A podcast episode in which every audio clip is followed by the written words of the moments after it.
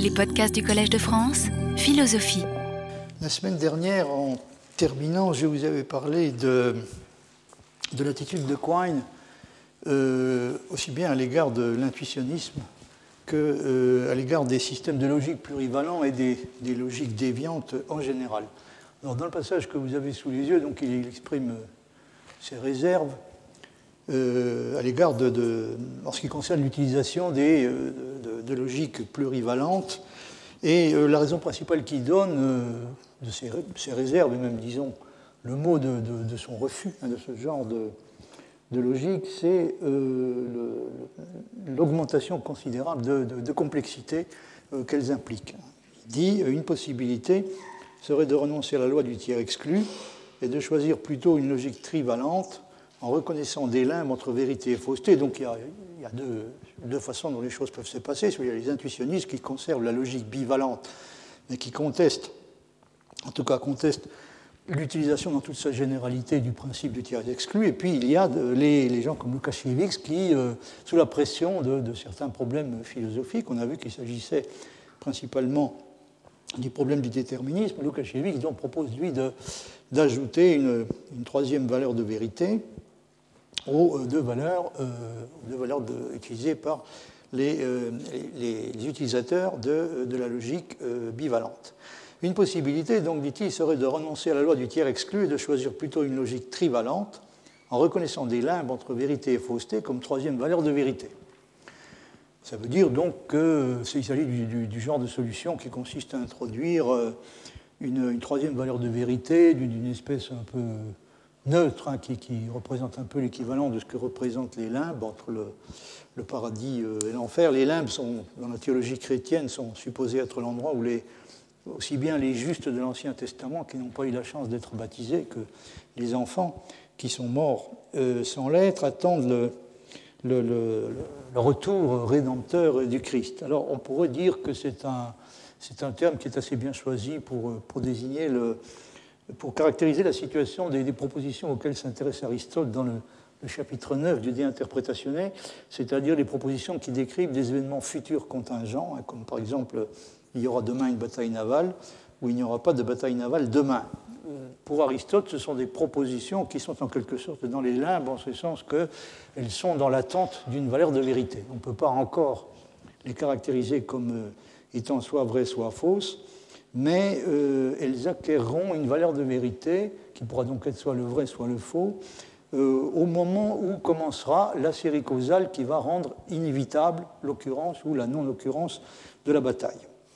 Et là, évidemment, les choses peuvent devenir très compliquées parce que euh, Lukasiewicz, par exemple, s'est interrogé de façon très intéressante sur, sur ce problème. À partir de quel moment euh, est-on en droit de considérer que cette série causale, donc la série causale qui va conduire soit euh, à l'occurrence de la bataille, soit à sa non-occurrence, euh, à partir de quel moment peut-on considérer que cette série causale a commencé?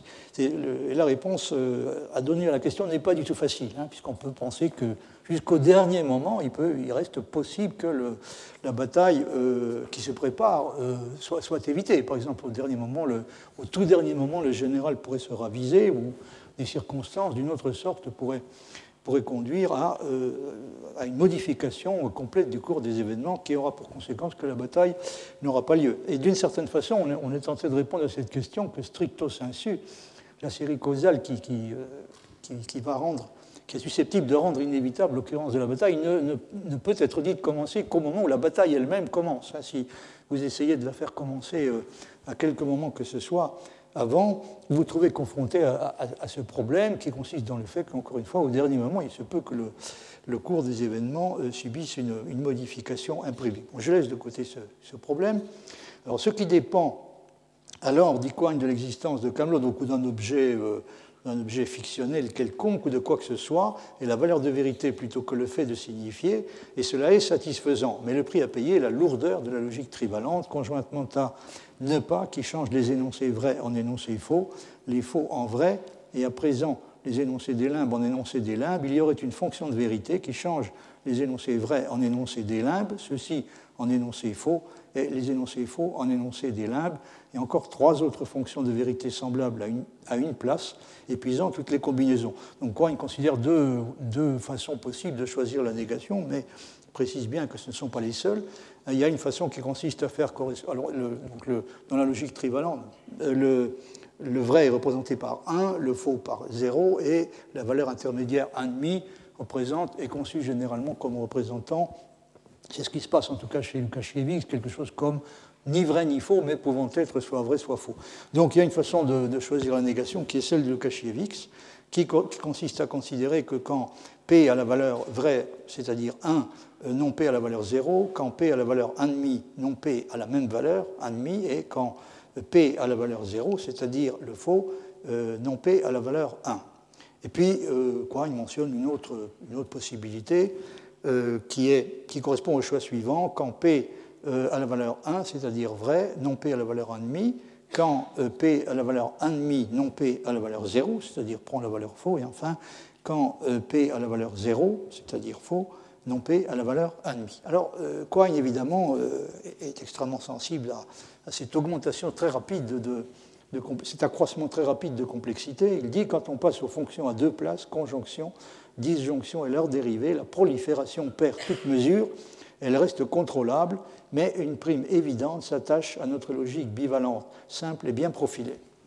Comme vous pouvez le voir, euh, l'argument essentiel de Quine en faveur de la conservation de la logique bivalente et la simplicité de celle-ci. Mais un partisan de la logique plurivalente objecterait évidemment que la simplicité n'est pas le seul élément qui doit être pris en considération et qu'une complexité plus grande peut parfaitement être acceptée dans certains cas si l'inconvénient qu'elle présente est compensé suffisamment par des avantages d'une autre nature. C'est ça la difficulté principale. Hein. Quelle raison y a-t-il de considérer dans la hiérarchie des valeurs euh, auxquelles on peut être sensible lorsqu'on a à résoudre des questions de cette sorte, quelle raison y a-t-il euh, d'accorder un, avantage aussi déterminant à la simplicité? Et le point important euh, est ici que, comme le souligne Villemin, il ne semble pas y avoir dans ce domaine de hiérarchie objective entre les préférences qui imposeraient un choix déterminé comme étant le seul possible ou en tout cas le seul qui soit rationnel. Est-il rationnel de privilégier à ce point la simplicité?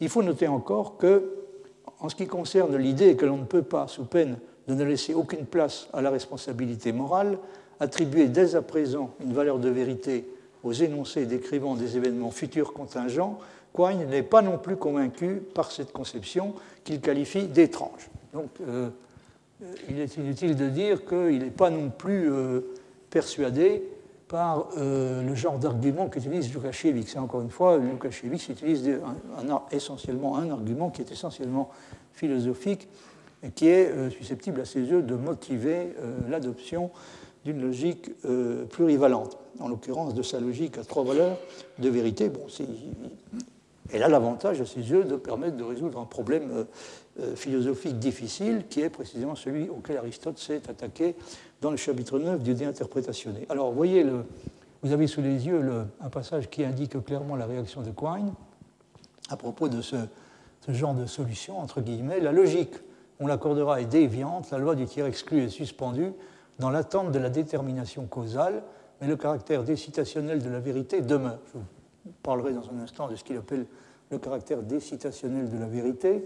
Bon, la première phrase de ce passage, bon, je vous en ai donné l'explication. Euh, la solution adoptée par Aristote semble signifier qu'effectivement la loi du tiers exclu est suspendue. On ne peut pas appliquer la loi du tiers exclu à une proposition comme il y aura demain une bataille navale. Euh, il faut attendre que, l'on soit en mesure de, parler d'une détermination causale, hein, d'une détermination causale qui, de façon en quelque sorte euh, inéluctable va conduire à euh, l'occurrence ou à la non-occurrence de l'événement. Par exemple, si vous prenez une proposition qui prédit qu'il y aura demain une éclipse de soleil euh, et vous, formez la disjonction, demain il y aura une éclipse de soleil ou il n'y en aura pas, Aristote ne conteste nullement qu'on puisse appliquer le principe du tiers exclu à, une proposition comme celle qui décrit l'occurrence ou, ou, celle qui décrit la non-occurrence euh, d'une éclipse de soleil demain. La raison de ça, c'est qu'évidemment, la série causale qui est susceptible de conduire euh, à l'occurrence de, l'événement, si euh, elle doit exister, peut, très bien déjà avoir commencé. Par conséquent, encore une fois, l'exception à faire l'exception à faire en ce qui concerne l'application du principe du tiers exclu ne concerne que les propositions décrivant des événements futurs contingents et non les euh, propositions qui décrivent des événements futurs qui sont déterminés et prédictibles comme, sont censés être comme est censé être l'occurrence d'une éclipse. Alors, euh, l'étrangeté, euh, dit, Quine, l'étrangeté demeure aussi. Il y a abandon du tiers exclu, il y a également le rétrécissement draconien du champ des énoncés avec une valeur de vérité fixée. Donc, il va y avoir un nombre considérable et plus ou moins imprévisible d'énoncés auxquels il va devenir difficile, pour ne pas dire impossible, d'attribuer euh, une valeur de vérité déterminée. Heureusement, dit quoi? Il y a tout de même une consolation. Heureusement, cependant, l'argument théologique sous-tendant cette démarche désespérée est peu concluant sur deux points. L'un est la supposition d'un Dieu omniscient, l'autre est l'idée que le déterminisme universel exclut la liberté d'action. Nous sommes libres et responsables, pouvons-nous argumenter en ce que nous agissons comme nous choisissons de le faire, savoir si nos choix sont déterminés par des causes antérieures est en dehors de la question. Donc ici, comme vous pouvez le voir, euh, adopte une position de l'espèce qu'on appelle compatibiliste, c'est-à-dire il, il, semble considérer qu'il n'y a pas nécessairement une incompatibilité quelconque entre le déterminisme le plus strict et euh, la possibilité qu'il existe quelque chose comme ce qu'on appelle un choix libre, c'est-à-dire nos, nos actions libres pourraient être déterminées complètement du point de vue causal. Euh, c'est ce que pense par exemple Leibniz. Hein, j'espère avoir l'occasion de vous reparler de ça de façon beaucoup plus précise l'année prochaine. Donc Leibniz pense que euh, les actions libres sont tout aussi déterminées que les autres. Hein, ça ne les empêche pas néanmoins d'être libres.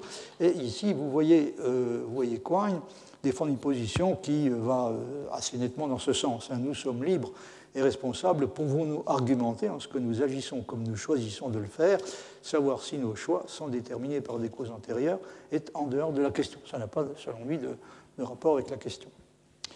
On remarquera enfin que le point de vue holiste défendu par Quine a pour effet de le rendre également a priori sceptique sur la possibilité de tracer une ligne de démarcation non arbitraire entre les énoncés auxquels on acceptera d'attribuer une valeur de vérité et ceux pour lesquels on refusera de le faire.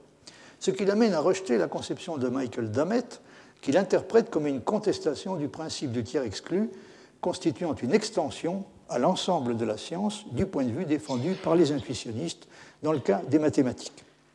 Et là, on peut noter au passage qu'en dépit des avertissements répétés de Dammett, Quine fait comme si le principe contesté par l'antiréalisme était le principe du tiers exclu et non pas plutôt le principe de bivalence. Mais nous pouvons laisser, je crois, de côté ce point accessoire. Vous voyez encore ce passage de Quine.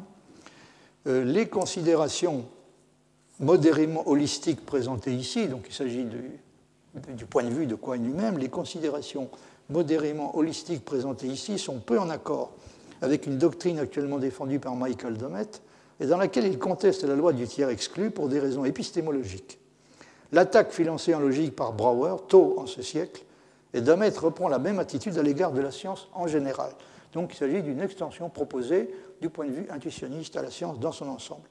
Son idée, en gros, est de compter pour ni vrai ni faux un énoncé de la science de la nature si aucune procédure n'est connue qui donne de solides arguments empiriques en faveur de sa vérité ou de sa fausseté. Donc on ne peut pas appliquer le principe du tiers exclu à une proposition euh, de la science empirique si euh, on n'a euh, aucune connaissance d'une procédure qui permettrait de vérifier soit la proposition elle-même, soit sa négation. Les considérations holistiques jettent le doute quant aux énoncés qui devraient alors être retenus à titre de candidat pour la vérité ou la fausseté.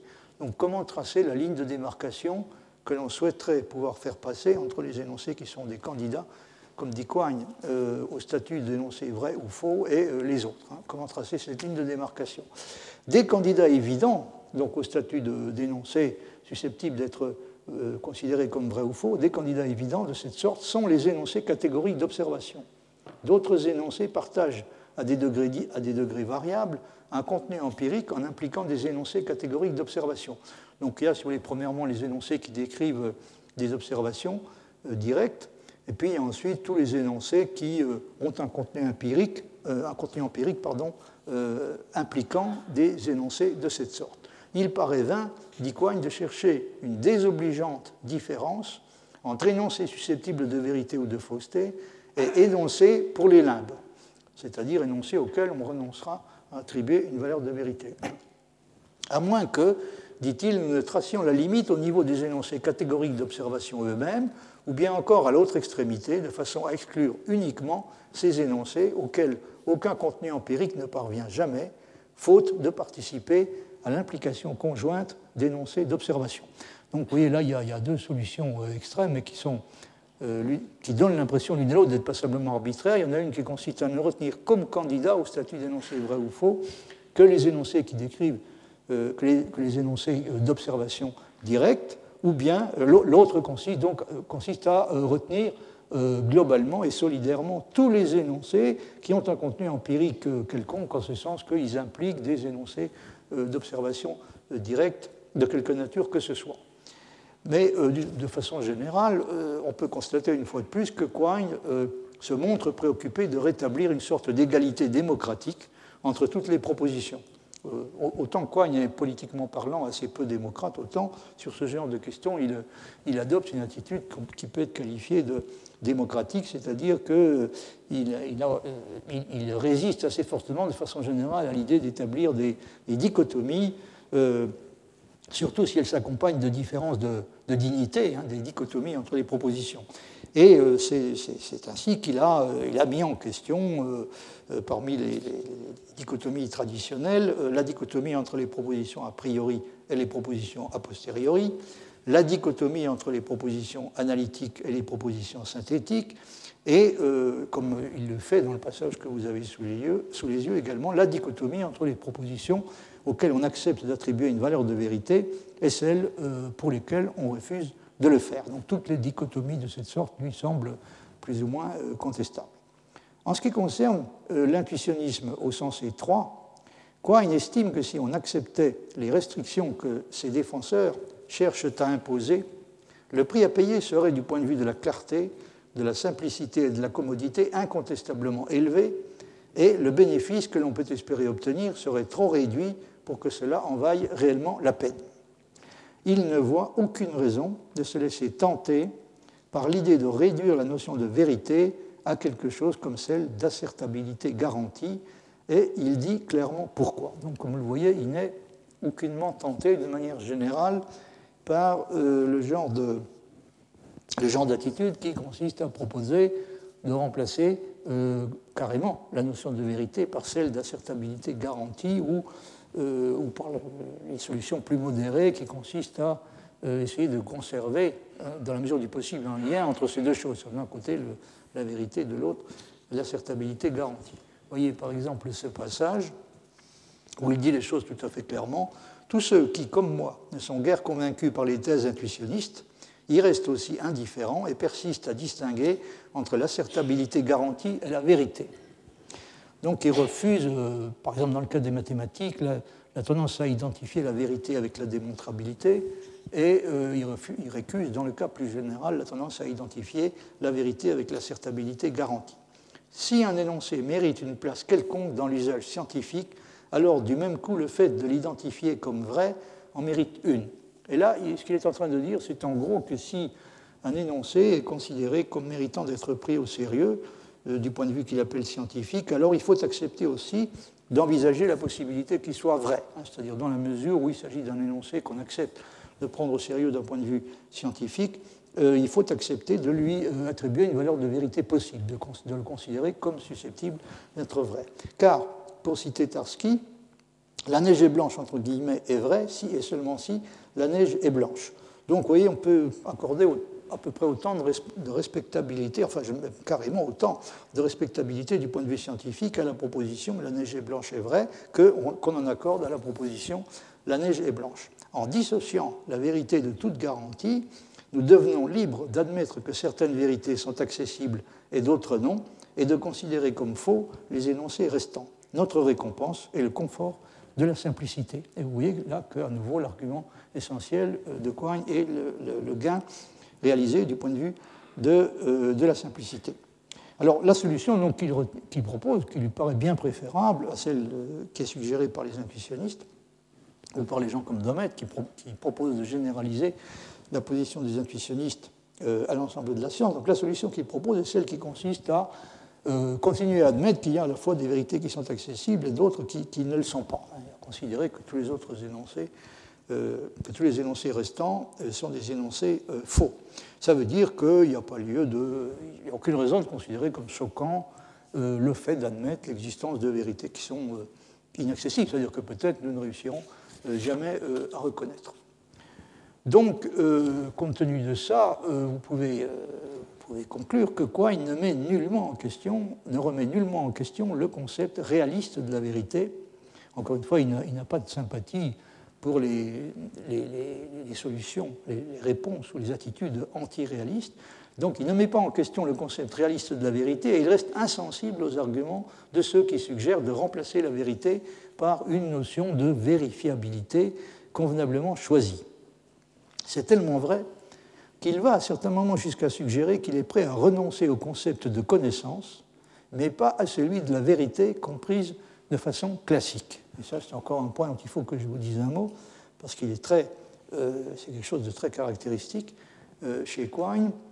Mieux vaut, au fond, explique-t-il, continuer à parler de croyances que l'on peut présumer, avec de plus ou moins bonnes raisons, être vraies, sans se préoccuper outre mesure de savoir à partir de quel moment les croyances sont suffisamment solides et certaines pour pouvoir être considérées comme des connaissances. Donc il n'est pas question de euh, renoncer au concept de croyance, ça va sans dire. Il n'est pas non plus question de renoncer euh, au concept de croyance euh, susceptible pour de bonnes raisons d'être considéré comme vrai, mais en revanche, il est difficile de, se faire une, idée bien arrêtée sur le moment à partir duquel les croyances présumées vraies sont suffisamment justifiées, sont justifiées par des raisons suffisamment solides pour qu'on puisse les considérer, à juste titre, comme des connaissances. Donc, Quine éprouve des réticences non dissimulées à l'égard de l'utilisation euh, du concept de connaissance lui-même. Et il il dit euh, à un certain moment, donc, il utilise un argument du type suivant, enfin, un argument qui consiste à soulever la, question suivante à partir de quel moment peut-on considérer que nous connaissons ce que nous croyons euh, euh, C'est d'après cette question, donc à partir de quel moment peut-on considérer que nous connaissons ce que nous croyons? C'est une question, suggère-t-il, qui est assez semblable à la question à partir de quel moment peut-on considérer qu'une taille est suffisamment grande pour être dite grande? Autrement dit, on ne sait pas trop à partir de quel moment, euh, encore une fois, une, croyance euh, est susceptible, mérite d'être considérée comme suffisamment solide et certaine, euh, appuyée sur des raisons suffisamment bonnes pour qu'on puisse lui, conférer la dignité et le, et, le, nom de connaissance proprement dite. Alors une telle attitude, une telle attitude pourrait ressembler à première vue à du scepticisme, mais c'est d'après Quine à peu près le contraire de cela qui est vrai car il ne conteste en aucune façon la réalité de la connaissance, autrement dit l'existence de croyances qui constituent réellement des connaissances, mais il souligne simplement les difficultés et les limitations que comporte l'utilisation du concept de connaissance. C'est un concept qui, encore une fois, suscite chez lui des, réticences euh, sérieuses, et il se défend, encore une fois, de, chercher à défendre une position sceptique. Hein. Cela n'a rien à voir, dit-il, avec le scepticisme. Les sceptiques acceptent le concept de connaissance et nient ses applications. Quine fait presque le contraire. Hein. Il accepte ses applications, mais il a des doutes sur le concept de, connaissance lui-même. Donc, cela n'a rien à voir avec le scepticisme. Les sceptiques acceptent le concept de connaissance et ils nient ses applications. Ils pensent qu'on ne peut jamais l'appliquer, parce qu'il n'y a, pas de croyance qui euh, soit jamais suffisamment qui repose jamais sur des raisons suffisamment bonnes pour pouvoir être appelées des connaissances. Euh, encore une fois, fait l'inverse. Hein, donc, il, euh, il, accepte les applications. Il y en a, selon lui, euh, une multitude. Il y a une multitude d'applications du concept de connaissance qui sont euh, tout à fait non problématiques, mais encore une fois, c'est le concept qui lui pose, lui-même qui lui pose un problème. Notre conclusion, en revanche, dit-il, est que philosophiquement et scientifiquement parlant, le terme, comprenez le terme connaissance, hein, le terme connaissance n'est ni assez cohérent ni assez précis. Il garde son utilité dans la vie, euh, dans la vie de tous les jours, pardon, à l'instar du mot grand. Et contrairement à ce qu'affirme le sceptique, il s'applique alors parfaitement à un grand nombre de situations.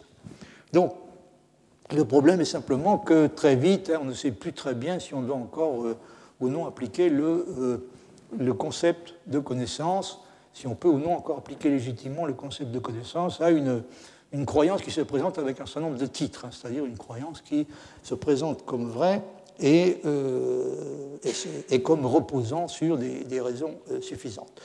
Donc vous voyez que euh, aux yeux de Quine, le concept de connaissance a des utilisations ordinaires qui sont très précieuses et auxquelles il n'est pas question de renoncer. Mais il n'est pas du tout certain que cela ait un sens de chercher à en construire un usage technique et savant, parce qu'il ne semble pas possible de conférer au concept une cohérence et une précision suffisantes. Pourtant, si le concept est vague, il vaut peut-être mieux donc lui, lui conserver euh, ce vague que d'essayer de le rendre technique et véritablement technique et savant. Et Quine fait à ce propos une, euh, une remarque que je me permets de vous citer parce qu'elle est tout à fait euh, intéressante à propos d'une des conséquences qui résultent de ce, caractère euh, un peu problématique du concept de connaissance. Il dit, je cite, les limitations du concept de connaissance ont eu des retombées insidieuses au-delà du champ philosophique. Ainsi, les créationnistes ont pu défier les évolutionnistes d'autant plus facilement que ces derniers, en tant que scientifiques, répugnaient à revendiquer une certitude absolue. Les créationnistes pouvaient dès lors répondre que leur théorie méritait autant d'attention que sa rivale, puisqu'on ne savait pas, souligner, hein, puisqu'on ne savait pas avec certitude si la théorie de l'évolution était vraie. Ça, c'est l'argument euh, du type euh, vous ne savez pas, donc je sais aussi bien que vous. Et bien mieux, même si je ne sais moi-même pas du tout, je sais en tout cas euh, aussi bien que vous. Les défenseur de la religion et les occultistes sur d'autres fronts puissent aux mêmes sources pour galvaniser leurs troupes. Il arrive aussi que certains avocats d'assises peu scrupuleux s'arrangent pour exploiter l'honnêteté scientifique et l'aveu de faillibilité des experts en insistant sur le fait que nul ne sait, souligné, nul ne sait sans doute ni équivoque possible. Si l'accusé était en pleine possession de ses facultés, au, ne sait si l'accusé était en pleine possession de ses facultés au moment du crime. Mais peut-être est-ce attesté, au-delà de tout doute raisonnable, si la justice doit prévaloir, toute la question est là. Donc la question c'est est-ce que, c'était, euh, est-ce que la culpabilité de l'accusé était attestée de la façon qu'on appelle au-delà de tout doute euh, raisonnable? Mais euh, si vous voulez, ce que, ce observe dans le cas précis, c'est la tendance évidemment à, avoir, à manifester toujours des, exigences maximalistes à l'égard de l'adversaire. Hein. C'est-à-dire on lui demande, on lui demande d'être absolument certain de savoir, et si par honnêteté et par modestie, il reconnaît qu'il y a doute possible. Alors à ce moment-là, euh, évidemment, on peut, euh, l'adversaire triomphe en disant Mais puisque vous ne savez pas, personne ne sait, donc je sais aussi bien, et même peut-être finalement mieux que vous. Alors la, situation euh, à laquelle Coigne fait allusion bon, est une situation tout à fait familière et que vous avez sûrement rencontrée vous-même. il, y y a de nombreux scientifiques comme vous le savez certainement, qui sont de parfaits dogmatiques, mais euh, il y en a également d'autres qui, parce qu'ils sont honnêtes, sont toujours prêts, au contraire, à insister sur le fait que nous savons réellement très peu de choses, même dans ce que nous savons le mieux, c'est-à-dire euh, même euh, dans les sciences. Ce qui place les scientifiques en question dans une position très défavorable par rapport aux défenseurs de la religion et des pseudosciences. Le scientifique honnête semble être conduit naturellement à adopter une attitude sceptique et euh, cette tendance au scepticisme peut être, comme le souligne Quine, exploitée sans vergogne par des gens qui non seulement croient que l'on peut bel et bien aboutir à des vérités absolument certaines, mais encore sont absolument convaincus d'y être parvenus en ce qui les concerne. Euh, j'étais en train de penser à une chose que, dit Goethe. Hein. Goethe. dit on ne sait vraiment que quand on sait peu. Hein. ce qui est, euh, ou devrait être en tout cas, la conviction de, beaucoup de scientifiques. Mais euh, comme l'observe quoi, il y a un scientifique qui, a tendance à, abonder dans ce sens et à dire au fond nous, savons très peu de choses, mais même peut-être euh, à peu près rien, évidemment, a tendance à faire, aura facilement tendance à faire involontairement le jeu de gens qui sont au contraire tout à fait convaincus qu'on peut arriver à des certitudes totales et qui s'empressent de, s'engouffrer dans la brèche et de, conclure que, puisque même les scientifiques ne savent pas, les, défenseurs de la religion euh, savent au moins euh, aussi bien qu'eux, et même probablement mieux. Donc, euh, cette réaction, si vous voulez, celle est celle de gens qui considèrent que s'il est entendu que personne ne sait réellement, ils peuvent, pour leur propre compte, se considérer comme aussi justifiés que d'autres dans leur façon de croire et d'affirmer qu'ils savent. Comment faut-il analyser la situation qui s'instaure lorsqu'on en arrive à faire à peu près le contraire de ce que Quine déclare vouloir faire? On a vu que Quine tient à conserver le concept de vérité et même le concept de vérité réaliste, mais il a des doutes euh, en ce qui concerne le concept de connaissance. Mais euh, on peut très bien euh, être tenté, je crois que c'est assez facilement, c'est ce qu'on observe assez fréquemment aujourd'hui, on peut très bien être tenté de proposer au contraire de se débarrasser plus ou moins de la notion de vérité tout en conservant la notion de connaissance. Que quelque chose de ce genre soit en train de se passer en ce moment, et ce qui est suggéré assez clairement, je crois, par le, passage que vous avez sous les yeux, tiré du livre de Harry Frankfurt, On Bullshit. Alors, bullshit, c'est très difficile à traduire. Je crois que dans la traduction française, on a traduit bullshit par foutaise. Moi, je pense que déconnance, je ne sais plus si on a traduit par foutaise ou par connerie. Enfin bon, dans le passage que vous avez sous les yeux, j'ai traduit par déconnance. Et vous allez voir ce que la déconnance vient faire ici. Euh, Frankfurt propose de considérer que ce qu'il appelle, ce qu'on appelle euh, en anglais euh, bullshit est quelque chose qui, pourrait être caractérisé comme, étant, comme consistant dans une absence d'intérêt complète pour la vérité, hein, ce qui est quelque chose de différent du scepticisme. Le scepticisme continue à manifester une certaine déférence à l'égard de la vérité, mais soutient que nous sommes euh, dans l'incapacité de l'atteindre. Tandis que ce qui est appelé euh, bullshit, c'est une attitude qui consiste à euh, manifester une absence totale d'intérêt pour la question de la vérité elle-même. Donc, Frankfurt dit ceci, la prolifération contemporaine de la déconnance a également des sources plus profondes dans des formes variées de scepticisme qui nient que nous puissions avoir un accès sûr quelconque à une réalité objective et qui par conséquent rejette la possibilité de connaître la manière dont les choses sont réellement. Ces doctrines antiréalistes sapent la confiance dans la valeur des efforts désintéressés pour déterminer ce qui est vrai et ce qui est faux, et même dans l'intelligibilité de la notion de recherche objective. Une réponse à cette perte de confiance a été une retraite effectuée de la discipline exigée par la dévotion à l'idéal de la correction, donc une retraite de euh, cette position-là, euh, qui consiste dans l'adoption de la discipline exigée par la dévotion à l'idéal de la correction vers une espèce complètement différente de discipline qui est imposée par la poursuite d'un autre idéal, celui de la sincérité.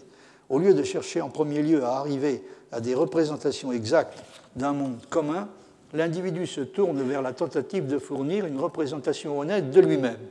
Convaincu que la réalité n'a pas de nature inhérente, qu'il pourrait essayer d'identifier comme étant la vérité sur les choses, il se consacre à l'effort d'être vrai à l'égard de sa propre nature. C'est comme s'il décidait que puisque cela n'a pas de sens d'essayer de représenter fidèlement les faits, il doit en conséquence essayer, au lieu de cela, de se représenter fidèlement lui-même. Et, euh, si vous voulez, il y a dans, dans, un premier temps, donc on décrète que la notion de vérité, la vérité est quelque chose qui devrait, qui nous a, à quoi nous sommes beaucoup trop intéressés, à quoi nous avons accordé jusqu'à présent beaucoup trop d'importance. Donc on considère que le moment serait venu peut-être d'accorder, euh, de, ne plus accorder d'importance, en tout cas de ne plus accorder une importance primordiale à cette notion de vérité, et euh, on propose de la remplacer par euh, la, notion de sincérité, de sorte que la conséquence étant, si vous voulez, que les croyances n'ont plus à être jugées, elles n'ont plus à être jugées sur les chances qu'elles ont d'être vraies, mais sur leur sincérité, ce qui, ce qui en effet est une description assez exacte de la situation actuelle. On a tendance à penser que la seule exigence que l'on puisse avoir à l'égard d'une croyance, c'est qu'elle soit sincère. Demander euh, des, explications sur les chances réelles qu'elle a d'être vraie est presque déjà considéré comme une, une forme d'intolérance. Ce qui, euh, ce qui suggère bien qu'effectivement, euh, la notion qui, a été qui est proposée en, en, premier lieu pour remplacer la notion de vérité est, est une notion du type de de la sincérité, c'est-à-dire, comme pour reprendre l'expression que Frankfurt utilise pour, pour, la, euh, pour la caractériser, il ne s'agit plus tellement d'être honnête envers une réalité qui est indépendante de nous, mais il s'agit plutôt d'être honnête euh, envers nous-mêmes, envers ce que nous sommes. Une fois qu'on a décidé de, de, se désintéresser de la vérité pour la remplacer par, les sincérités, par la sincérité, les croyances qui n'ont plus besoin pour cela d'être vraies et pas davantage d'être justifiés peuvent facilement donner l'impression d'avoir toutes les prétentions, des prétentions légitimes et équivalentes au titre de connaissance. À supposer, bien entendu, que le mot connaissance puisse avoir encore un sens, ce qui est pour le moins peu probable, mais n'empêche pas nécessairement de continuer néanmoins à l'utiliser. Autrement dit, il est tout à fait possible, mais même après avoir effectué euh, implicitement ou explicitement cette opération qui consiste à remplacer, à oublier la vérité pour la remplacer par la sincérité, il est tout à fait possible de continuer néanmoins à euh, utiliser euh, le, concept de connaissance. Ce qui fait que, par moment, on a un peu l'impression d'assister à une généralisation de la situation que décrit Anatole France à propos de la position de l'abbé Jérôme Coignard euh, sur les questions théologiques. Je crois que vous avez déjà cité ce, passage, qui me semble très remarquable. Anatole France dit à propos de son, héros, donc l'abbé Jérôme Coignard, considérant qu'il est impossible de concevoir l'univers autrement que sous les catégories de l'intelligence, et qu'il faut tenir le cosmos pour intelligible, même en vue d'en démontrer l'absurdité, il en rapportait la cause à une intelligence qu'il nommait Dieu, laissant à ce terme son vague infini et s'en rapportant pour le surplus à la théologie qui, comme on sait, traite avec une minutieuse exactitude de l'inconnaissable. Peu de théologie que j'ai fait euh, inciterait assez fortement à adopter le même, genre de description pour euh, cette, euh, cette discipline. Mais ce n'est pas, pas pour ça que je, vous cite ce passage, c'est parce qu'il me semble qu'un bon nombre de philosophes de notre époque semblent croire plus ou moins que ce qui est vrai de la théologie l'est aussi, à peu de choses près, des sciences. Elles aussi traitent avec une exactitude minutieuse et impressionnante de choses qui ne sont au fond pas beaucoup plus connaissables ni plus réellement connues que celles dont traite la théologie, ce qui a pour effet évidemment d'établir une certaine équivalence entre les deux, je veux dire entre les sciences et la théologie. Mais évidemment, s'il est vain de prétendre à des connaissances au sens traditionnel, ce qui devrait vouloir dire au minimum des croyances vraies sur quoi que ce soit, donc s'il est vain de prétendre à des connaissances dans ce sens-là, il est toujours possible, semble-t-il, de parvenir à des croyances aussi précises et assurées que l'on veut sur n'importe quelle espèce d'objet, et on se persuade aisément qu'elle pourrait remplacer avantageusement les connaissances d'autrefois. Et peut-être même que c'est ça la connaissance, n'importe quel sujet sur lequel on a réussi à, acquérir des croyances suffisamment précises euh, et euh, assurées pourrait, euh, dans ces conditions, être traité comme un, sujet sur lequel on, est parvenu réellement à, quelque chose qui mérite d'être appelé la connaissance. Quine n'a, cela va sans dire, aucune tendance de cette sorte. Et c'est la raison pour laquelle on peut trouver euh, un peu étrange de le qualifier, comme le fait Vidal-Rosset, de sceptique. Même si le scepticisme dont il s'agit euh, en l'occurrence n'est pas un scepticisme quelconque, mais euh, ce que Vidal-Rosset appelle un scepticisme platonicien, une expression dont il reconnaît d'ailleurs lui-même qu'elle est paradoxale. J'ai évoqué il y a un instant l'attitude de Quine à l'égard de concepts comme ceux de croyance, de connaissance et de vérité. En ce qui concerne la croyance, il insiste sur le caractère particulièrement hétéroclite des choses qui sont susceptibles de constituer des objets de croyance. Vous voyez, par exemple, ce passage euh, où il, soulève la question quel trait commun a pu regrouper des états d'esprit si follement divers, réels ou affectés, sous un seul terme commode, croyance? Aucun, dirais-je. Ils sont regroupés plutôt par un joker linguistique, la conjonction que peut préfixer sans problème n'importe quelle phrase déclarative pour produire un complément d'objet direct grammaticalement impeccable et donc en principe sensé au verbe croit. Donc n'importe quelle proposition déclarative douée de sens peut euh, être transformée en un objet de croyance, enfin son contenu en tout cas peut être transformé en un objet de croyance, il suffit de lui préfixer euh, le verbe croire. Quine euh, prend du reste un certain plaisir a signalé un paradoxe assez étonnant qui affecte notre usage du concept de croyance. En tout cas, il considère qu'il s'agit réellement d'un paradoxe. C'est le deuxième extrait que vous avez sous les yeux. Croire quelque chose, dit-il, c'est croire que cette chose est vraie. Donc ça, c'est à peu près incontestable. Croire que, croire euh, que P, croire la proposition P, hein, c'est croire que P est vrai. Aussi, euh, bien sûr, on peut, on peut se faisant se tromper, on peut tout à fait croire une proposition fausse, et c'est quelque chose qui arrive fréquemment. Donc croire quelque chose, c'est croire que cette chose est vraie. Ainsi, un être raisonnable croit que chacune de ses croyances est vraie. Un être raisonnable, semble-t-il, croit que chacune des choses qu'il croit est vraie, parce qu'il est tout de même assez difficile d'envisager le risque que certaines des choses qu'il croit précisément en ce moment soient, euh, soient des choses fausses. Donc, croire quelque chose, c'est croire que cette chose est vraie. Ainsi, un être raisonnable croit que chacune de ses croyances est vraie. Pourtant, il sait d'expérience que certaines de ses croyances, mais il ne sait pas lesquelles, se révéleront fausses. Bref, un être raisonnable croit que chacune de ses croyances est vraie, et que certaines d'entre elles sont fausses, ce qui semble être une contradiction euh, flagrante. Évidemment, la, la grosse difficulté, c'est dans ce genre d'argument, c'est le, sens qui convient euh, de donner au terme savoir. Hein. Que veut-on dire quand on dit qu'on sait euh, avec certitude que certaines des croyances qu'on entretient en ce moment sont fausses. Donc, bref, un être raisonnable dit quoi? Il croit que chacune de ses croyances est vraie et que certaines d'entre elles sont fausses. Pour ma part, j'attendais mieux des gens raisonnables. Quine, malheureusement, euh, ne nous en dit pas plus sur ce qu'il attendait au juste des gens raisonnables. Qu'est-ce qu'il voudrait exactement que les gens euh, raisonnables euh, croient, étant donné que, stricto sensu, ils n'ont pas, pas, de maîtrise sur, en ce qui concerne l'équivalence entre croire que P et croire que P est vrai. Les gens raisonnables, d'ailleurs raisonnables ou non, personne ne peut changer grand-chose à cette situation. Et si par ailleurs il y a des raisons sérieuses de penser qu'on on est en mesure de savoir d'ores et déjà hein, que certaines des choses qu'on croit euh, sont fausses et se révéleront euh, un jour être fausses, ben on, a évidemment on se trouve évidemment aux prises euh, avec cette difficulté. Alors en ce qui concerne le concept de connaissance, je vous ai donné une idée de la façon dont quoi il le considère. Non seulement, d'après lui, il est difficile et peut-être même impossible à définir ce concept de façon réellement satisfaisante, comme on le sait au moins depuis Platon, puisque même la définition à première vue acceptable, qui propose d'identifier la connaissance à la croyance vraie accompagnée de sa justification, même cette définition admet des contre-exemples bien connus et qui ont été souvent discutés.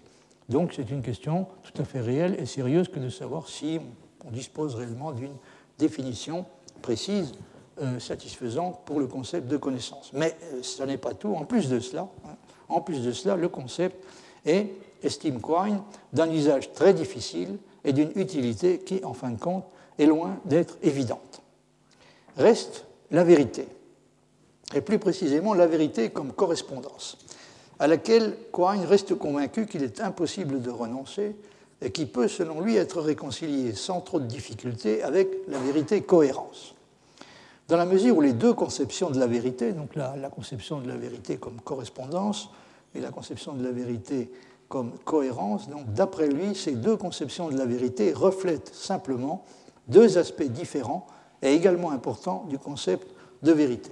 Donc, il pense qu'il n'y a pas de conflit euh, réel entre ces, ces, deux façons de considérer la vérité. Tout bien considéré, dit-il, la cohérence et la correspondance ne se présentent pas comme des théories rivales de la vérité, mais comme des aspects complémentaires L'une touche à la façon dont on parvient à la vérité en tirant le meilleur parti de ce que l'on sait, notamment en, déduisant des conséquences de certaines propositions qui ont déjà été reconnues comme vraies. Donc ça, c'est l'aspect cohérence, si vous voulez.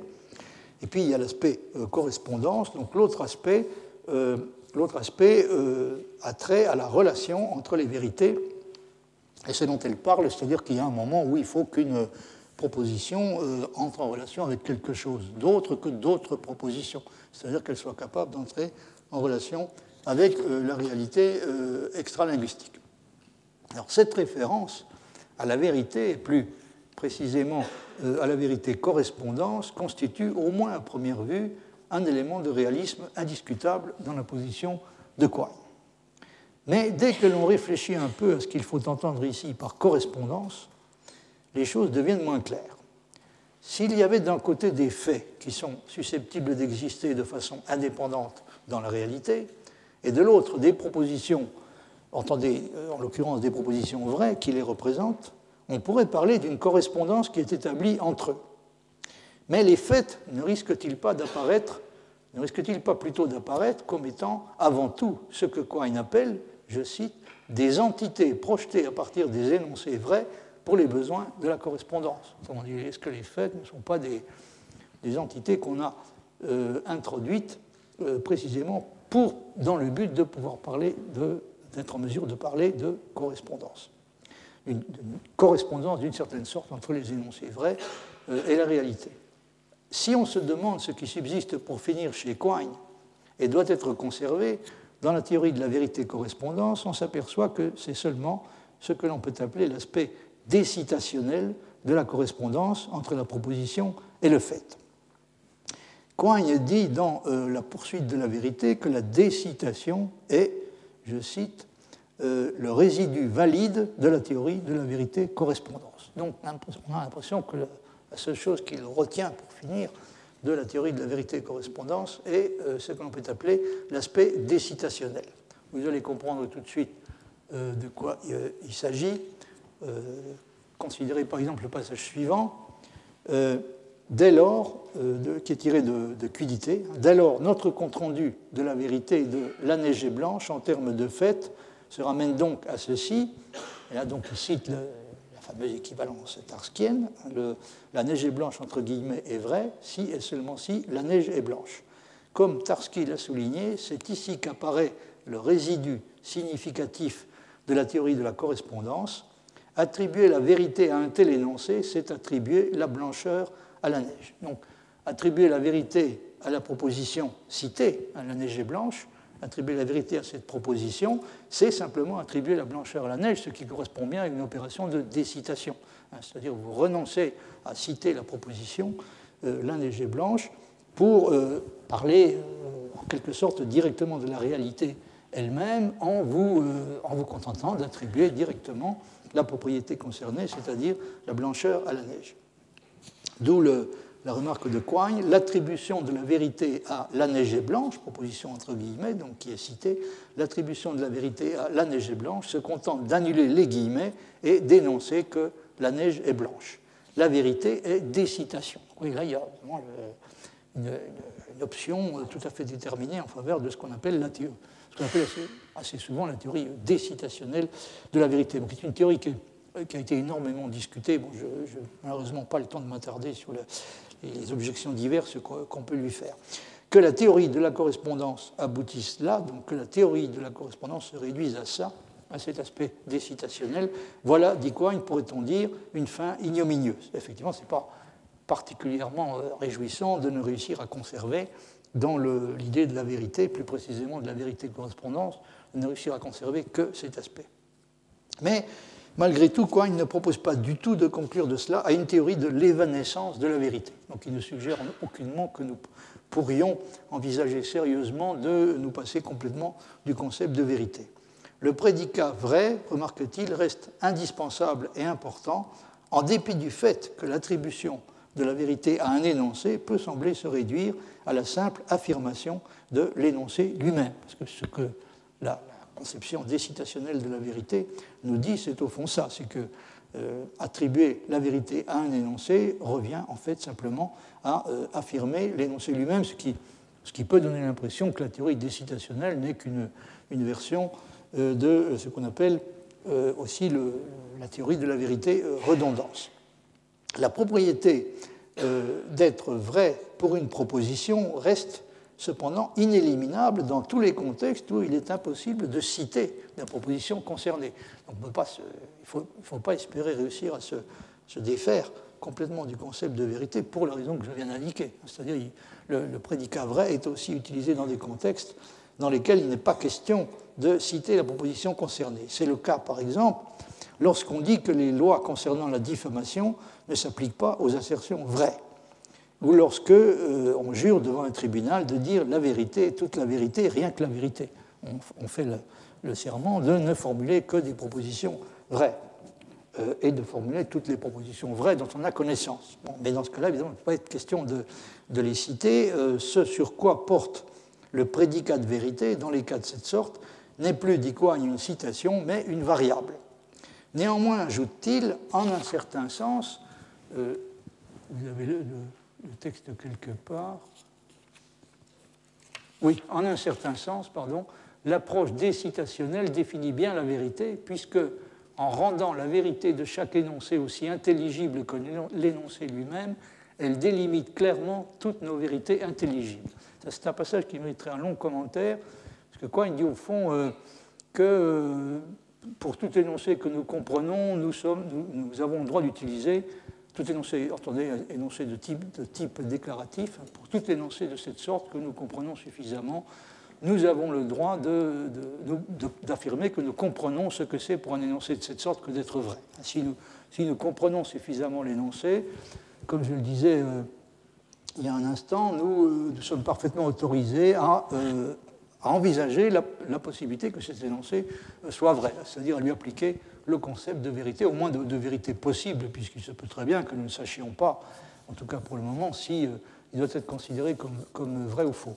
Mais il y a cette, relation à laquelle Coigne tient beaucoup, donc entre, comprendre la proposition et et, comprendre l'éventualité euh, que cette proposition se révèle être euh, vraie.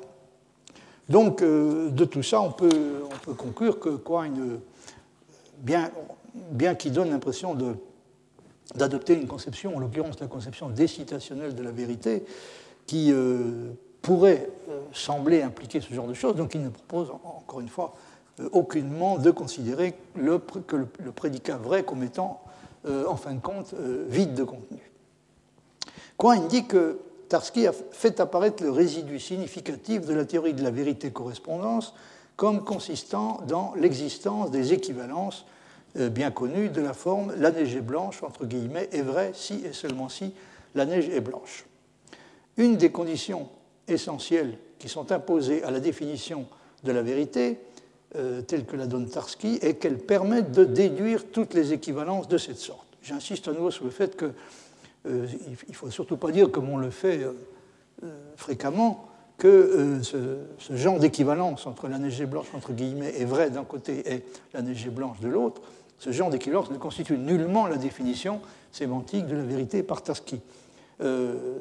malheureusement, c'est ce genre d'illusion qui, conduit assez facilement dans le milieu philosophique à considérer la, définition comme triviale et sans intérêt. Ce que Tarski dit euh, est tout autre chose. Ce qu'il dit, c'est que n'importe quelle définition hein, de la vérité, pour être acceptable, doit permettre de déduire toutes les équivalences de cette sorte. Alors, Quine, euh, euh, quand, il, quand, il, quand, il, commente le travail de Tarski, aurait pu ajouter que si on en croit ce que, ce que dit Tarski lui-même, sa définition de la vérité est en fait compatible avec n'importe quelle conception philosophique de la vérité, ce qui fait que si tout ce qui subsiste finalement de l'idée de la vérité correspondance et ce qui est contenu dans la définition tarskienne, on ne voit pas très bien comment l'adhésion à la théorie de la vérité correspondance pourrait être utilisée pour faire une différence entre les conceptions philosophiques diverses de la vérité et entre les systèmes philosophiques eux-mêmes. Si on, dit par exemple comme Villemin a tendance à certains moments euh, à le faire, que ce qui caractérise le réalisme, c'est l'adoption d'une vérité d'une notion de vérité correspondance, de, l'idée de la correspondance possible de l'énoncé vrai euh, avec la réalité, euh, évidemment, on risque de se heurter à une difficulté, parce qu'il faut s'entendre sur ce qu'on entend par la correspondance, et si quoi il a raison, tout ce qui subsiste de la correspondance, c'est finalement un élément qui est susceptible d'être commun à toutes les conceptions de la vérité, puisque c'est précisément euh, ce qui réside dans, euh, les équivalences tarskiennes, hein, du type la neige blanche, entre guillemets, est vrai si et seulement si euh, la neige est blanche. Tarski souligne que sa définition sémantique de la vérité, comme il l'appelle, n'implique rien concernant les conditions dans lesquelles une proposition comme la neige est blanche peut être assertée. Donc elle ne nous dit pas dans quel cas une proposition de cette sorte peut être assertée, elle implique seulement que toutes les fois que nous assertons ou rejetons cette proposition, donc la proposition la neige blanche, nous devons être prêts à asserter ou à rejeter également la proposition corrélative, la proposition la neige blanche entre guillemets est vraie. C'est tout ce que, ce que dit la définition. Tarski insiste là-dessus. Enfin, tout ce que dit, le, tout ce que dit la définition et tout ce que disent les, équivalences euh, tarskienne, c'est que euh, une proposition euh, comme la proposition la neige blanche est vraie peut être assertée si et seulement si la proposition, la neige est blanche, euh, purement et simplement, peut être assertée. Ce qui fait que vous avez la situation décrite par, par Tarski. Nous pouvons accepter, dit-il, la conception sémantique de la vérité sans abandonner aucune attitude épistémologique que nous pouvons avoir eue. Nous pouvons rester des réalistes naïfs, des réalistes ou des idéalistes critiques, des empiristes ou des métaphysiciens, tout ce que, quoi que ce puisse être, nous étions auparavant. La conception sémantique est complètement neutre par rapport à toutes ces questions. Alors, si elle est complètement neutre euh, par rapport à toutes ces questions, évidemment, il est difficile de l'utiliser comme un argument en faveur de la théorie de la vérité-correspondance, parce qu'elle ne semble pas pouvoir être, euh, aller plus, spécialement dans le sens d'une conception de cette sorte plutôt que dans celui de, euh, la conception de la vérité-cohérence ou celle de, la vérité-succès qu'on a, tendance à attribuer au, pragmatisme. Donc, on, se, heurte à nouveau sur ce point à la, difficulté que, l'on a. Et elle est vraiment très sérieuse à donner un sens suffisamment précis et en même temps euh, satisfaisant au terme de correspondance, quand on parle de vérité-correspondance. Et remarquez à ce propos que même un, anti-réaliste qui soutient que la signification d'une proposition doit être donnée en termes de conditions d'assertion et non en termes de conditions de vérité, même un antiréaliste ne contestera pas le fait que la proposition P peut être assertée si et seulement si la proposition P est vraie peut l'être aussi, puisque les deux propositions ont des conditions d'assertion identiques sur lesquelles, il est vrai, l'équivalence ne nous dit effectivement rien. encore une fois, l'équivalence ne, nous dit pas euh, à quelles conditions nous sommes, elle ne dit rien sur les conditions d'assertion euh, respectives de ces deux propositions, la neige blanche est vraie et euh, la neige blanche, elle nous dit simplement que nous pouvons inserter l'une d'entre elles si et seulement si nous pouvons inserter l'autre. Alors si vous adoptez une, position antiréaliste, euh, vous, vous allez être tout aussi tenu que si vous adoptiez la position réaliste d'accepter les équivalences tarskiennes. Si vous avez une proposition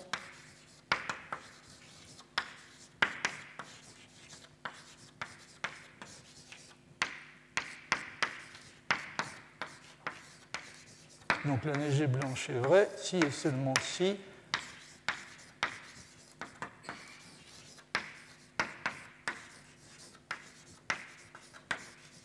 la neige est blanche. Alors, si vous, donc, si vous adoptez une position antiréaliste, vous allez faire, euh, vous allez être amené à faire ce que quoi il ne veut pas faire, c'est-à-dire à euh, proposer de remplacer euh, est vrai par quelque chose comme peut être asserté de façon justifiée. Hein. Vous allez remplacer la notion de vérité par une notion euh, appropriée d'assertabilité garantie, ce qui veut dire que vous allez vous retrouver avec une équivalence du type la neige blanche. Peut-être. Donc la neige blanche est vraie, pardon, peut être assertée avec raison. Si et seulement si la neige blanche. Peut être inserté.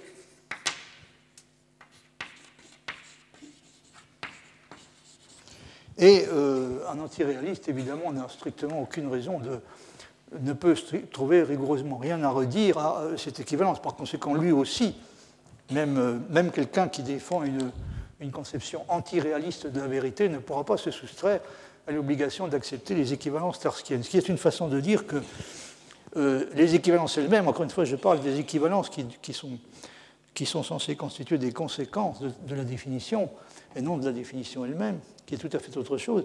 Mais les équivalences semblent représenter quelque chose qui est tellement minimal et si, peu compromettant qu'on ne peut pas espérer s'en servir, on ne peut pas espérer sérieusement s'en servir pour faire une différence entre euh, les différentes conceptions de la vérité. Donc on peut supposer que quand il s'agit de euh, tracer une ligne de démarcation entre les différentes attitudes philosophiques possibles à l'égard de la vérité. Ce qui compte est euh, peut-être moins la question du genre de correspondance qui peut exister entre la proposition vraie et ce qui la rend vraie que euh, la question de la nature exacte de ce qui la rend vraie.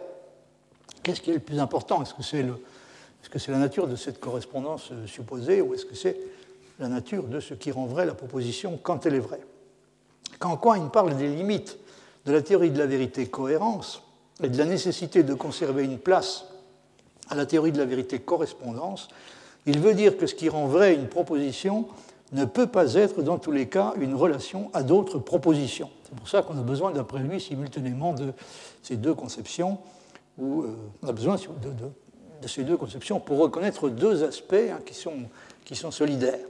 Il y a des propositions qui sont vraies en vertu d'une relation, par exemple d'une relation de, de,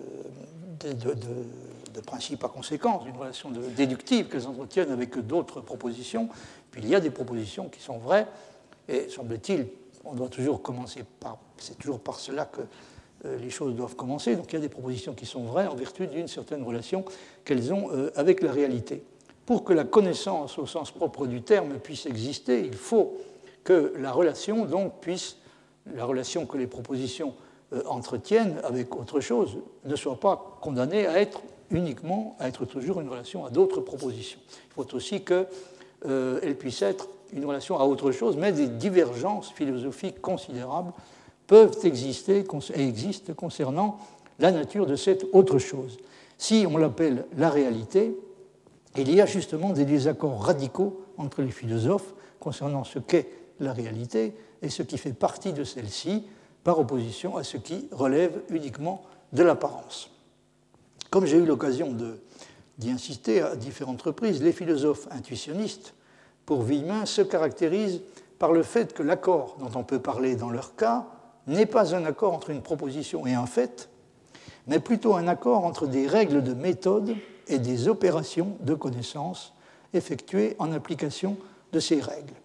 De sorte qu'on a un peu l'impression que, l'idée d'une correspondance entre la proposition et le fait est remplacée par quelque chose comme euh, une correspondance entre une règle et ses, applications, entre entre une méthode et euh, les, applications de la dite méthode. C'est en tout cas une façon de faire la différence entre l'option dogmatique et l'option euh, intuitionniste, hein, une façon de faire la différence qui est proposée par Wiemann. Mais d'une part, cette façon d'envisager la question de la correspondance laisse encore une grande latitude pour des options philosophiques qui diffèrent considérablement les unes des autres, et qui sont susceptibles d'aller du réalisme modéré, je veux dire un anti-réaliste, peut rester encore simplement un réaliste modéré, mais euh, il, y a, toute une gamme d'options qui peuvent aller du réalisme modéré à des formes d'idéalisme, ou en tout cas d'anti-réalisme extrême, si on est prêt à envisager la possibilité que les objets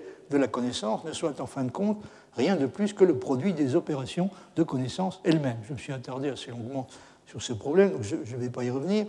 Il y a une autre difficulté, me semble-t-il, qui est qu'il euh, semble évident que ce qui a justifié l'adoption des règles de méthode ne pouvait être en fin de compte rien d'autre que l'assurance raisonnable qu'elles nous donnent que les croyances que nous serons amenés à former, si nous les suivons, seront dans tous les cas, ou en tout cas dans un nombre suffisamment de cas, des croyances vraies. Ce qui est bien le genre de problème que se pose Descartes, c'est-à-dire il faut, euh, il faut concevoir les règles de la méthode d'une manière telle qu'elle minimise dans tous les cas le risque d'aboutir à des croyances fausses. Il faut qu'elle nous donne euh, toutes les chances, euh, toutes les chances euh, concevables hein, de, n'aboutir jamais, si nous les appliquons, si on les applique de façon conséquente et correcte, de n'aboutir jamais qu'à des croyances vraies. Mais ça semble impliquer, hein, semble impliquer que nous, nous avons de ce qui rend vrai les croyances en question quand elles le sont, une idée qui est au moins en partie indépendante de la méthode et que celle-ci ne permet pas à elle seule de caractériser. Il faut, il faut semble-t-il, que les, règles de la méthode soient choisies euh, en, référence à une certaine idée de la vérité pour qu'on euh, puisse dire qu'elles l'ont été d'une manière telle qu'elles maximisent les chances pour les croyances que nous serons amenés à former euh, d'être vraies. Bon, c'est encore un, problème à la fois très important et très difficile sur lequel je ne vais pas avoir le temps de, de, m'attarder. Mais tout ça, tout ça signifie que finalement la, distinction que, que, que cherche à faire, avec raison, du reste, je ne suis pas en train de, de, mettre en question l'idée de le faire, mais la distinction qu'il cherche à faire, donc, ou, la façon dont il, dont il essaie d'arriver à une, façon satisfaisante de caractériser la différence entre les deux options principales, hein, l'option réaliste et l'option euh, dogmatique, donc il se pourrait que ce soit euh, encore plus difficile qu'il euh, ne l'avait supposé. Alors j'en viens maintenant, juste pendant quelques minutes, au dixième chapitre que j'avais pensé aborder et que j'avais intitulé La connaissance philosophique est-elle possible Mais je vais malheureusement obligé d'être bref parce que c'est notre avant-dernière séance, donc je vais, je vais me montrer euh, malheureusement très succinct, euh, très succinct sur cette question. Euh, mais néanmoins, je, vais me risquer à vous dire encore quelques mots sur la façon dont se pose ce problème de la, connaissance philosophique. on a vu que Quine avait entretenait de, façon générale des doutes à l'égard de, l'utilisabilité, si on peut parler, si on peut s'exprimer ainsi, de cette notion de la notion générale de connaissance, et qu'en est-il euh, des, utilisations qu'on aimerait pouvoir faire de ce concept de connaissance à propos de la philosophie. Alors Quine euh, ne voit, euh, et ça va presque sans dire, il ne voit aucune raison de renoncer à parler de croyance philosophique, et si on parle de croyance philosophique, on est pratiquement obligé de parler de vérité philosophique pour une raison qui est, euh, une fois de plus, triviale, hein, c'est-à-dire croire que P, croire une proposition quelconque, c'est croire que cette proposition est vraie. encore une fois, avec le risque de, se tromper, euh, ça va sans dire. Mais euh, du moment que croire une proposition et croire que cette proposition est vraie ne font qu'une seule et même chose, si on accepte d'utiliser le concept de croyance philosophique, et il semble difficile de faire autrement, il y aura, semble-t-il, on sera tenu, semble-t-il, de faire aussi une place pour l'idée de vérité philosophique. Euh, évidemment, euh, une fois qu'on a dit ça, la question se pose de savoir ce, euh, qu'il en est du concept de connaissance. je viens de parler donc de l'applicabilité possible, à la fois d'une part du concept de croyance, d'autre part du concept de vérité, à, aux propositions philosophiques. Mais qu'en est-il du concept de croyance? Et là, évidemment, ça devient beaucoup plus difficile il devient beaucoup plus difficile euh, de, décider si on doit ou non utiliser, euh, si on doit ou non se, donner en plus le droit d'utiliser le concept de connaissance. On a vu que c'était une difficulté qui existe dans le cas général. Elle existe, semble-t-il, encore bien plus dans le cas de la philosophie, puisqu'il euh, y a certainement bien peu de cas, et même peut-être pas du tout de cas, dans lesquels nous puissions dire avec certitude que nous savons qu'une proposition philosophique est vraie et qu'elle constitue par conséquent une connaissance. Néanmoins, quoi, il n'a aucun doute sur le fait que la philosophie doit être considérée comme ayant pour objectif la recherche de la vérité au sens usuel du mot vérité. Et il ne fait manifestement pas beaucoup de différence entre la considérer comme une recherche de cette sorte, donc une recherche de la vérité au sens usuel du mot vérité, il ne fait pas beaucoup de différence entre la considérer de cette façon et euh, la pratiquer, sinon de façon scientifique, du moins dans un esprit scientifique. À ses yeux, ça veut dire à peu près la même chose. Mais cela soulève évidemment la question de savoir de quelle façon on doit se comporter à l'égard de thèses et de doctrines philosophiques dont on est convaincu, comme cela arrive tout de même assez souvent, qu'elles sont fausses et même absurdes. Sur ce genre de questions, Quine se montre finalement beaucoup plus modéré et plus prudent qu'on ne pourrait le croire à première vue. De même qu'il se pose la question de la tolérance dans le cas de, la religion, la façon dont il se pose le problème de la façon dont, on doit se comporter euh, à l'égard de, de façon tout à fait générale, et à l'égard de croyances qu'on considère comme manifestement fausses et même absurdes. Euh, le problème peut se poser à propos de, de, certaines croyances religieuses, mais il peut se poser aussi, bien sûr, il se pose réellement à propos de la philosophie. Alors, la tolérance, dit-il, euh, pose un problème parallèle à celui de la religion, mais moins lourd de conséquences dans l'enseignement de sujets polémiques tels que la philosophie. Et là, il n'hésite pas à caractériser l'enseignement de la philosophie comme l'enseignement d'un sujet polémique. Il a l'air de considérer la philosophie comme étant en quelque sorte intrinsèquement polémique. Il faudrait, dit-il, une représentation équilibrée des philosophies rivales, insiste-t-on. Donc il faudrait que les philosophies rivales soient représentées euh, honnêtement. Euh, donc il y a une représentation équilibrée euh, de, des philosophies que l'on n'accepte pas. Certes, si l'on retient uniquement l'histoire et la sociologie de la philosophie, ou l'histoire et la sociologie de la religion. Donc il est facile d'être tolérant si euh, on adopte un point de vue qui est exclusivement celui de l'histoire et de la sociologie. Hein, il est facile d'être tolérant à l'égard de la religion si le point de vue qu'on adopte à l'égard de la religion est uniquement celui de l'histoire et de la sociologie, qui s'abstient en principe d'évaluer euh, et de juger, et la même chose en ce qui concerne la philosophie. Il est facile d'être tolérant envers les doctrines philosophiques rivales si on fait simplement de l'histoire de la philosophie.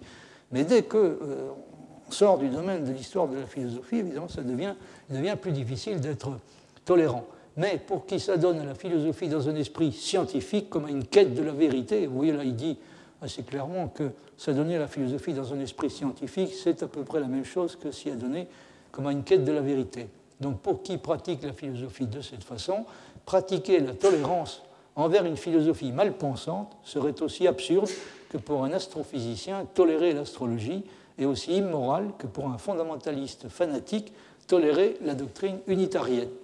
Donc, indépendamment de la position euh, personnelle que Cohen adopte sur ce genre de questions, vous voyez qu'il y a une question tout à fait réelle et sérieuse, hein, qui est la question de, quel, genre de tolérance doit-on faire preuve à l'égard de croyances qu'on considère non seulement comme fausses, mais même euh, comme absurdes. Alors, en ce qui concerne la philosophie, évidemment, euh, on, est, tenté d'objecter qu'elle ne semble réellement comparable ni à une science ni à une religion ces propositions ne sont pas, ou en tout cas ne devraient pas être, des articles de foi.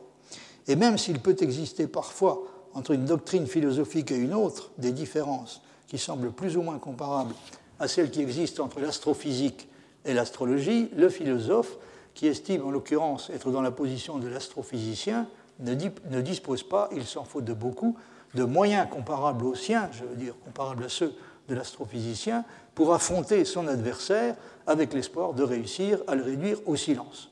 Pour ne rien dire du fait que même l'astrophysicien qui accepte la confrontation avec l'astrologue avec de meilleures armes que celles du philosophe n'a lui-même que des chances très réduites de réussir à convaincre son interlocuteur. Quine, en bon sceptique, plaide donc d'une façon qui, encore une fois, pourrait sembler un peu inattendue pour la tolérance philosophique. En tout cas, la tolérance dans l'enseignement de la philosophie tout en remarquant que le vrai problème, pour lequel il n'existe sûrement pas de méthode de décision générale, le vrai problème est d'avoir une conception équilibrée de la tolérance. Et on pourrait citer à ce propos la phrase de Goodman que je cite assez souvent il y a des limites à ma tolérance de la tolérance. Le problème, c'est pas, c'est pas de, comme, le, dit Quine, c'est pas simplement d'être tolérant, hein, c'est d'avoir une conception équilibrée de la tolérance. Et euh, j'aimerais vous dire juste encore un mot de la façon dont Quine conclut l'article Tolérance qu'il a publié euh, dans Quidité. Et dans cet article, euh, à la fin de cet article, donc, il, il, décrit de façon, d'une façon qui me semble assez réaliste une situation qui est familière à tous ceux qui ont enseigné dans le département de philosophie d'une université. Et je vais vous citer ce passage. Quine, qui a été lui-même confronté assez fréquemment, vous en doutez, à des situations de ce genre, dit quand il faut pourvoir les postes d'un département de philosophie et composer un programme d'études, d'autres considérations interviennent.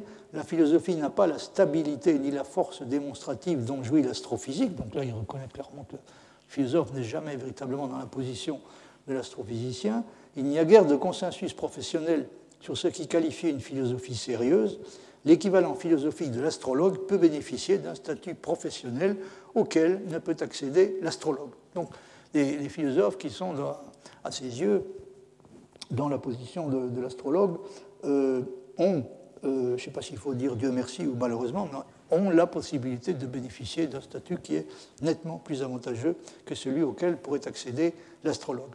Que doit donc faire un département de philosophie auquel il est proposé d'élire un candidat que, comme cela arrive quelquefois, tous ses membres sont à peu près d'accord pour considérer à peu près comme l'équivalent philosophique d'un astrologue. Alors, voici la réponse de, de Quine. Ainsi mis au pied du mur, le département de philosophie se réunit pour élire le représentant d'une tradition ou d'un mouvement philosophique éminent que pas un seul des présents ne trouve intellectuellement respectable. C'est une situation qui se produit quand même pas très fréquemment, mais qui, peut se produire. À moins d'un refus, comment négocier au mieux ce dilemme avec sa conscience? Je l'ai soumise un jour à Sir Stuart Hampshire, qui m'a suggéré de juger le candidat selon son degré d'érudition dans la doctrine philosophique obscurantiste qu'il professait. Donc, même si on considère la doctrine comme complètement obscurantiste, il y a au moins un élément sur lequel on peut, on peut se prononcer, c'est le degré de connaissance qu'il en a. Quand vous, si vous êtes au jury d'une thèse sur l'astrologie, je n'ai nommé personne, vous pouvez, il y a des moyens d'arriver à savoir si elle traite euh, le sujet avec suffisamment d'érudition et de sérieux. L'attitude qu'elle adopte à son égard, ça c'est un, tout autre problème. Donc, euh, il y, a, une chose qu'on peut toujours au moins faire, c'est juger le candidat selon son degré d'érudition dans la doctrine philosophique obscurantiste qu'il professait. L'érudition est un domaine qui admet un consensus objectif et essentiellement scientifique, si discrédité que soit la matière concernée. Donc aussi discrédité que soit la matière concernée, on peut encore euh, juger un travail qui a été effectué sur cette matière, en principe complètement euh, discrédité du point de vue de l'érudition. Vaudrait-il mieux s'opposer tout simplement à la nomination? Euh, Bien, la réponse de Cohen est assez surprenante. Hein. enfin, je dirais qu'elle est étonnamment prudente. Hein. Vaudrait-il mieux s'opposer tout simplement à la nomination? Peut-être que oui, dans la plupart des cas, mais ces cas ne sauraient être définis à la légère. Un risque grave de dogmatisme pernicieux menace. Et si jamais cette philosophie que nous avons choisi de rembarrer était meilleure que nous ne le pensons, je dois conclure mon sujet de manière peu concluante là encore, en revenant sur le point instable où s'équilibre la tolérance. Donc oui, il revient sur le fait que ce qui compte, ce n'est pas uniquement d'adopter une attitude tolérante, mais c'est d'adopter euh, une, forme de tolérance euh, équilibrée. Donc vous voyez que Quine redoute apparemment plus le risque de dogmatisme que celui de voir enseigner même des doctrines philosophiques qui, de la vie générale, ne sont pas sérieuses. Ce n'est pas complètement illogique, puisque pour quelqu'un qui pense que la philosophie doit être pratiquée autant que possible dans un esprit scientifique, et que toutes les convictions scientifiques sont par essence révisables, il n'est pas déraisonnable de considérer que cela doit, être vrai également, et même a fortiori, des convictions philosophiques. C'est ce qui explique dans le cas de la philosophie, comme dans tout le reste, ce que euh, Vidal-Rosset appelle, je cite, son refus désenchanté des convictions inébranlables de façon générale, quoi, il nourrit une, méfiance solide à l'égard de toute chose euh, de ce genre. il est tout à fait légitime de parler à son propos d'un quelque chose comme un refus désenchanté des convictions inébranlables. Je me suis déjà permis à plusieurs reprises de le qualifier de philosophe sceptique. Il se trouve en effet que, comme l'ont remarqué et souvent regretté de nombreux commentateurs, il est amené à défendre un bon nombre de thèses négatives qui présentent une apparence typiquement sceptique. Par exemple, la relativité de l'ontologie, l'indétermination de la traduction, la sous-détermination empirique des théories, l'inscrutabilité de la référence, etc. Et il est difficile de ne pas interpréter comme correspondant à une attitude foncièrement sceptique son rejet de choses comme les idées, les représentations, les significations, et même pour finir, comme je l'ai signalé, euh, il y a un instant, euh, de la connaissance, ou tout au moins du concept de connaissance, c'est-à-dire les scrupules qu'il manifeste à l'égard d'une utilisation euh, non restreinte hein, du, concept de connaissance, je veux dire à l'égard de, de l'idée de, de, se servir de ce concept sans, sans, conserver toujours une, une, idée de derrière la tête. Donc même les scrupules de cette sorte peuvent être considérés comme des scrupules sceptiques. Alors à ce propos-là, je rappellerai simplement, je ne vais pas y revenir puisque je crois que je vous en avais déjà parlé suffisamment longuement, qu'on trouve chez Villemin, à la fin de What are Philosophical Systems, donc une, une comparaison entre euh, le genre de, philosophie que propose Quine, qui, peut, qui comporte un, qu'on peut soupçonner de comporter un aspect euh, éclectique, hein, regrettable aux yeux de, gens comme Villemin. Euh, quelle réaction doit-on avoir quand on compare ce genre de philosophie euh, avec ce qu'étaient les grands systèmes philosophiques du passé, ce que Villemin fait dans ce passage, où il dit les, les grands systèmes du rationalisme et de la philosophie classique ont été organisés conformément à des ontologies simples, même si le réalisme exigeait généralement le dualisme des idées et des phénomènes, donc on n'arrivait pas, en tout cas pas toujours, euh, jusqu'à des ontologies euh, complètement simples, c'est-à-dire des ontologies monistes, hein, ne reconnaissant l'existence que d'une seule espèce d'entité. Donc les grands systèmes du rationalisme et de la philosophie classique ont été organisés conformément à des ontologies simples, même si le réalisme exigeait généralement le dualisme des idées et des phénomènes, sans parler de la troisième réalité de l'âme, ou si une version du conceptualisme distribuait les êtres sur un continuum de perfection, le philosophe qui est, qui, est, qui est, évoqué ici est évidemment Leibniz, ou si un système intuitionniste, conformément à la subordination de l'ontologie à la méthode, opposait d'abord la pensée et l'extension pour les réunir ensuite en une troisième substance. Donc là, il s'agit de Descartes, la, composition de l'esprit et du corps. Donc la troisième substance étant se composer de l'esprit et du corps. Toutes ces variations et différences demeurent compatibles avec un certain sens de la simplicité et de l'unité ontologique. Au contraire, on peut se demander si le pragmatisme pluraliste contemporain s'insère dans ce schème, tolérant comme il est d'ontologie différente. Donc là, vous voyez, vous avez un problème majeur sur lequel j'avais, je crois, déjà insisté, c'est-à-dire euh, si on considère les, le genre de philosophie qui ont obtenu le plus de crédit euh, euh, à l'époque récente, on a en effet l'impression que ce ne sont jamais des, philosophies qui, qui, essaient réellement de, correspondre à cet idéal qui est celui donc de, l'organisation systématique conforme à des ontologies simples, à des ontologies complètement simples, aussi simples que possible. D'où la question, quelle quelle réaction faut-il avoir à l'égard de ce qui semble être une évolution peut-être irréversible hein, vers, euh, vers une, forme, euh, une forme ou une autre de ce que Villemin appelle le pragmatisme pluraliste, qui est une, une option pour laquelle manifestement il n'a pas énormément de, sympathie lui-même. Puis d'autre part, évidemment, question corrélative, y a-t-il ou non une place dans sa classification des systèmes Et si oui, quelle place pour ce genre d'option hein, Puisque euh, si vous construisez une classification systématique des systèmes philosophiques, bah, c'est avec l'idée de présenter les systèmes comme étant des options entre lesquelles il faut choisir. Mais comment traiter les gens qui ne choisissent pas hein? Comment, le, comment faut-il traiter les philosophies qui ne choisissent pas ou qui euh, empruntent des éléments, tantôt à un système, tantôt à un autre? Par exemple, Quine se révèle réaliste dans la philosophie théorique, mais nominaliste dans la philosophie morale et la, philosophie de l'action, ce qui est des choses que, que, que implicitement et même explicitement lui reproche. Hein. Euh, comment faut-il donc euh, traiter ce genre de philosophie et, ont-elles ou non une place dans la classification? Alors la prochaine fois, si j'ai euh, si le temps, je vous dirai un mot d'un livre qui a été publié par Frédéric Neff récemment, puisqu'il est de 2004, hein, qui s'intitule Qu'est-ce que la métaphysique?